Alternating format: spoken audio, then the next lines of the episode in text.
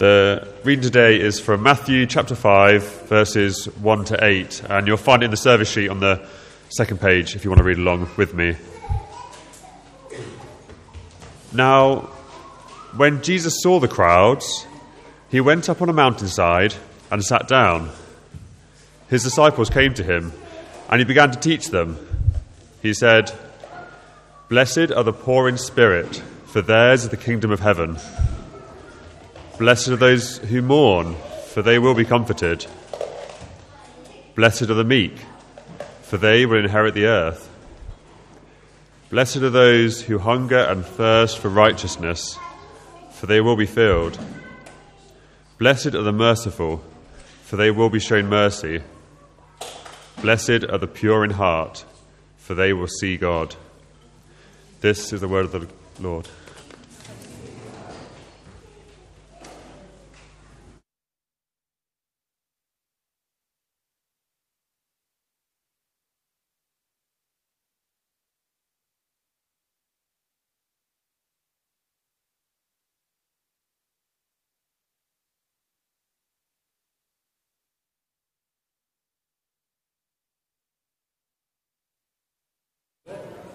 Am I work? I, I am working. Very good. Hello, good morning, everybody. It's lovely to see so many of you here um, today. And if you don't know me, my name is Ali.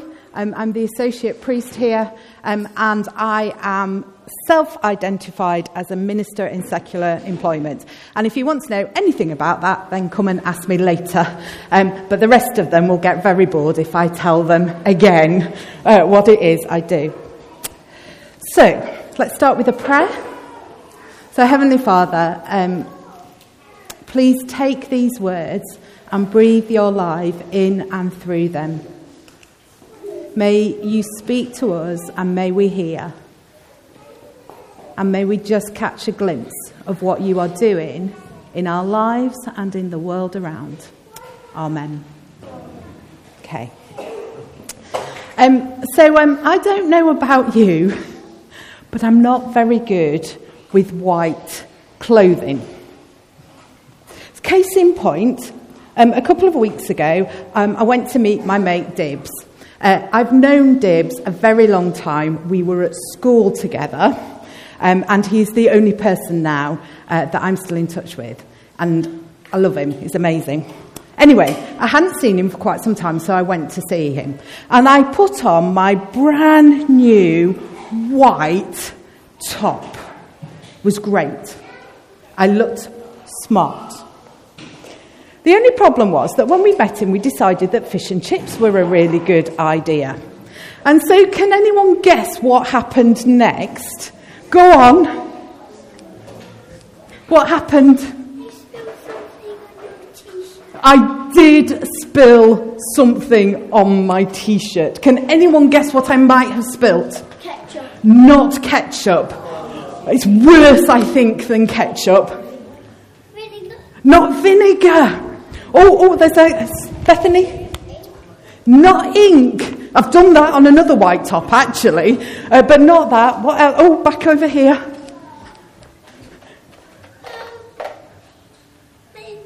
Not mayonnaise.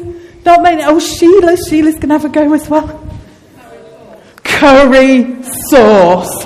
Yes. First outing, curry sauce down the top. And it is still there. It's not, um, it was meant to be a work top. I'm not, can't wear that to work, can I any longer? Anyway, suffice to say, me and white tops do not go well together.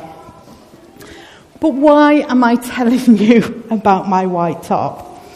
Well, this is some of the imagery that we see in our Beatitude that we are looking at this morning. Blessed, oh, blessed are the pure in heart, for they shall see God. Or as Tom Wright interprets it, wonderful news for the pure in heart. You will see God. In considering what is meant by pure in heart, all the commentators that I looked at pointed us directly to Psalm 24. and the second section of that, verses 3 to 5. And it's this imagery that helps us understand what Jesus was trying to get at. So, Psalm 24 as a whole, thanks, Chris. So, Psalm 24 as a whole is all about the kingship, the lordship of God. And it's split into three sections. This morning, we're just going to consider the first two and only the first one in the sense that what that section does, verses 1 and 2, identifies God as the owner of the world. And it says this The earth is the Lord's and everything in it, the world and all who live in it. For he founded it on the seas and established it on the waters. The earth is the Lord's. God owns, God created the world. And it's the second section that we need to consider, which is up on the screen now, because that speaks about those who are looking for the creator, the owner of the world. Press pause, because I want to take a little detour. Because it's also thought that this psalm is a form of instruction for entering the sanctuary. So, Chris, if I can have the next illustration, please. This leads us to think about the temple in Jerusalem. So, before the temple was built, right back in Exodus with Moses, God's presence was thought to be within the Ark of the Covenant, which travelled with um, God's people through the wilderness, but even into the time of David, and would go with them when they went into warfare. But when we got to Solomon, a physical building was built.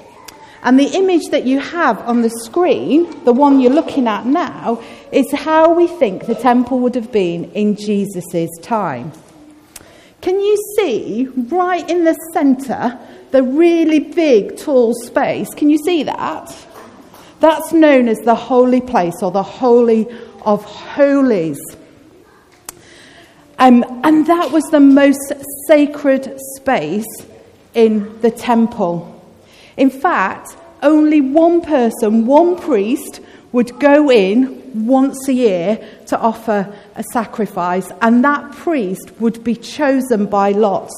So it was believed that in, in, in, in making it a thing of chance, that God would be picking the person who would make that sacrifice. And the priests were known for ensuring that they kept themselves clean. My mind here springs to the Good Samaritan and the priest wandering past the road because uh, he thought he might be dead. So the priests were known for ensuring that they kept themselves clean, and they would actively do that by avoiding um, anything that would make them unclean. They would actively avoid anything that would make them unclean. Okay, Let's go back to Psalm 24, please, Grace. But Psalm 24 tells us something slightly different. Psalm 24 tells us that it was not only the external, what happened on the outside, that was required, but it was also about the internal nature of the person as well. Verse 3 asks the question So, who can come into the presence of the owner of the world? And verse 4 provides the answer those who have a clean hands and a pure heart. And then in verse 5, there is the promise for those um, that do have that, that there will be blessing and confirmation that will come from their Saviour. The kingdom characteristic of being pure in heart, which Jesus was talking about, has both um, an internal so, something inside of us aspect and an external, something outside of us element. The internal element is all around loving God with all of our heart, with all of our soul, and with all of our mind. And that being first, that sense of pursuing that relationship with God.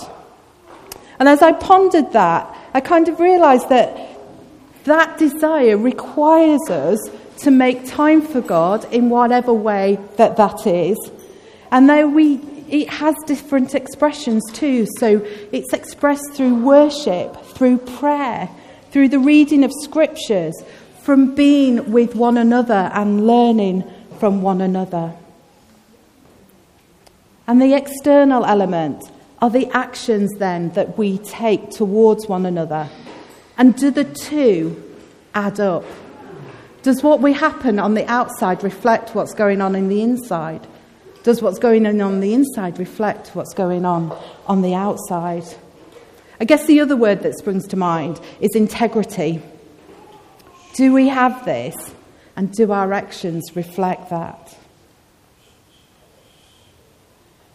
So, this is where we come back to the white shirt.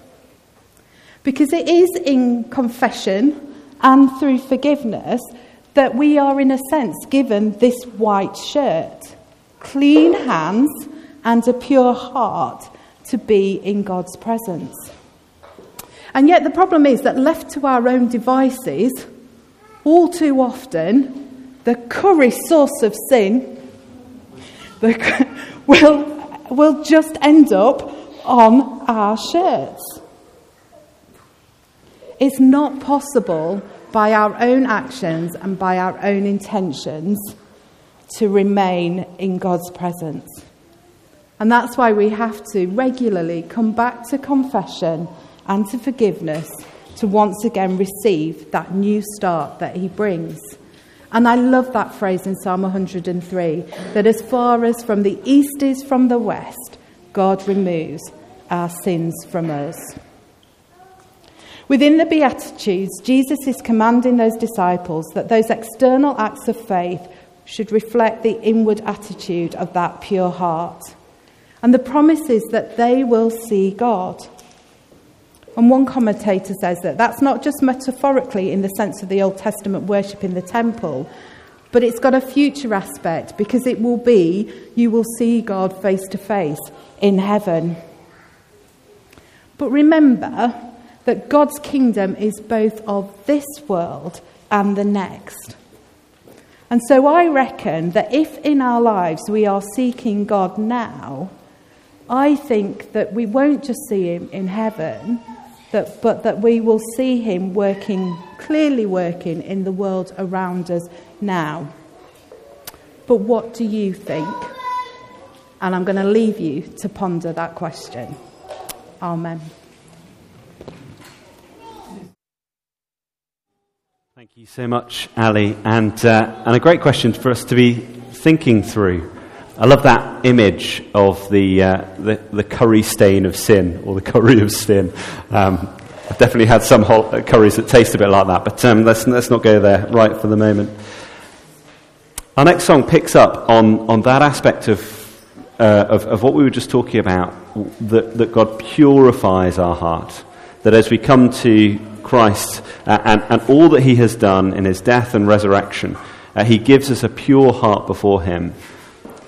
And actually, it's a prayer that God would continue to work that out, that we would have the integrity, in other words, that we would be who God has made us uh, as we live our lives. And so we're going to sing, uh, Purify.